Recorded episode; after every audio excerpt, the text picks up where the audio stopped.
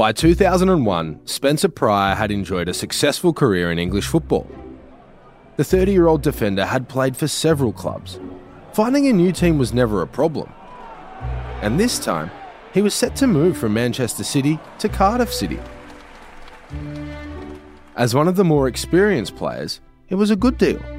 Good money. But Spencer had overlooked four clauses in his new contract.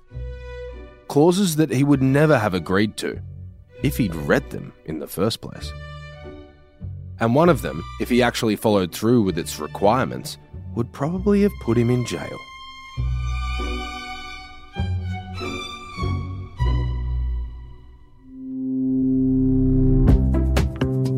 Hey, welcome to the pool room, where we celebrate the winners, losers, and the weird stuff between. I'm Tony Armstrong, and today we're putting pen to paper on three of the wildest contract stories from the world of sports.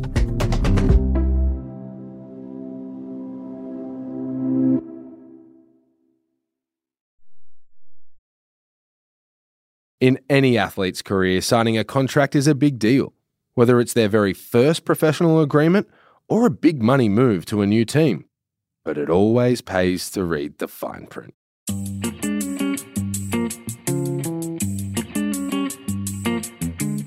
When Spencer Prior signed with Cardiff City, it was the beginning of a new chapter in his football career. New team, new town, new country. It was a big move, but Spencer was used to it. Cardiff was his sixth club, so you'd think he'd be used to signing contracts by now.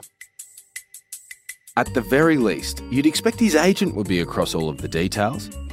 But neither of them seemed to have read four bizarre clauses. The first clause stipulated that Spencer must get physical with a sheep. The next clause required him to eat fried sheep's testicles, specifically with lemon and salt. The third clause said that Spencer must eat sheep's brains, this time with parsley, lemon, and salt. And the last clause specified that he had to eat lamb liver, this time without seasoning. When rumours of the contract clauses leaked to the press, a Cardiff City spokesperson confirmed it was true. The club's chairman, Sam Hammam, was quick to explain. He said, It's simple. With Spencer being non Welsh, he needs to prove to the people of Wales that he understands the place. Then he can become a true leader. But these food items had nothing to do with Wales. Fried sheep testicles are in fact considered a delicacy in many cultures, including the chairman's home country of Lebanon. Spencer Prior was a little uneasy about the whole thing, but he tried to play it cool.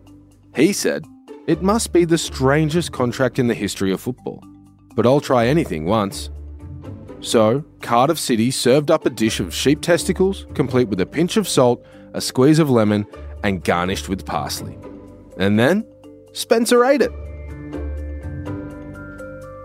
But it was later revealed that the dish was actually just chicken. The whole thing had been an elaborate prank. While the clauses were indeed written into Spencer's Cardiff City contract, the club had no plans to enforce them. A spokesperson said, it's more of a fun thing, just in case anyone had missed the point. For this next story, I'm taking you back to the early 20th century, when baseball entered the modern age. America's favourite pastime is full of larger than life characters. Pitcher Ray Caldwell was undoubtedly one of them. He's remembered for his colourful life outside the ballpark as much as his play inside it. One time, he was struck by lightning during a game, only to get back up and finish pitching through the remaining innings. That probably tells you all you need to know. Ray started his baseball career in 1910 as a 22 year old playing for the New York Highlanders, a team later known as the Yankees. You might have heard of them. Ray had his ups and downs throughout his career, including a few injuries which didn't help. To cope, Ray developed a drinking problem. His attitude towards baseball began to slip, only turning up for games when he felt like it. Initially, the Yankees handed Ray fines and suspensions, but when that didn't work, they released him. Following a short stint with the Boston Red Sox, Ray Caldwell joined Cleveland in 1919. Now 31 years old, he was considered a veteran player in his day, but he could still be a valuable contributor to the team if he could get his act together. But rather than trying to discipline Ray, Cleveland took a different approach. His new contract stipulated that he was required to drink. I'm going to quote from his actual contract here. After each game he pitches, Ray Caldwell must get drunk. He is not to report to the clubhouse the next day. Ray could not believe what he was reading, but he signed the contract anyway. It also outlined that on the second day, he had to report to the manager and run laps at the ballpark, attend pitching and batting practice on day three, and play his next game on day four. Amazingly, Ray's performances started to lift, including throwing a no hitter against his old team, the Yankees. But perhaps even more remarkable was his debut game for Cleveland, the very game in which he was struck by lightning, knocked unconscious, then got straight back up again to help his team secure the win.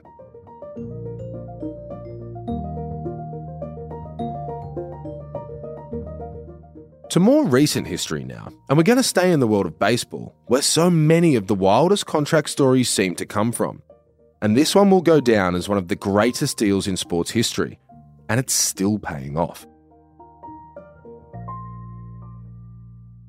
In 1991, third baseman and outfielder Bobby Bonilla signed with the New York Mets. At the time, the deal, which was worth more than $6 million a year, made him the highest paid player in Major League Baseball. But Bobby failed to live up to expectations. Four years later, he was traded to another team. But Bobby Bonilla's story doesn't end there. In 1998, he made a return to the Mets. Maybe the team thought he had some unfinished business.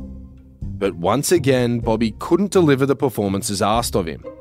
After a disappointing 1999 season, the Mets decided to release Bobby the following year, allowing another team to pick him up.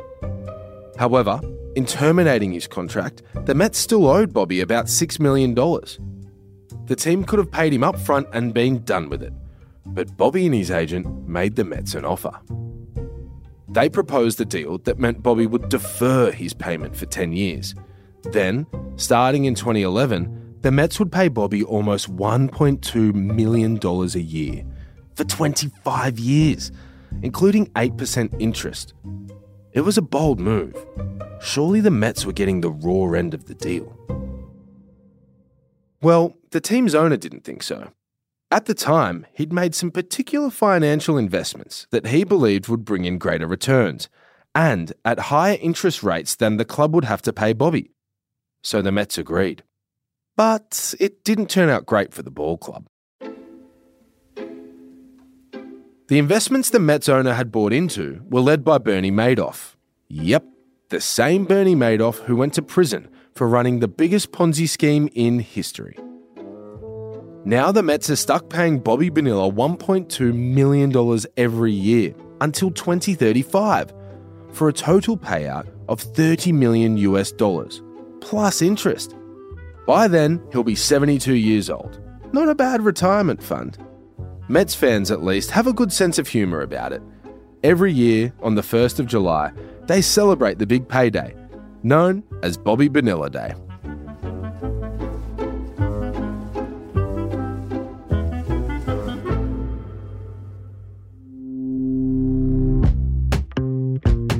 I'm Tony Armstrong, and you've been listening to The Pool Room, an iHeart production. Catch up.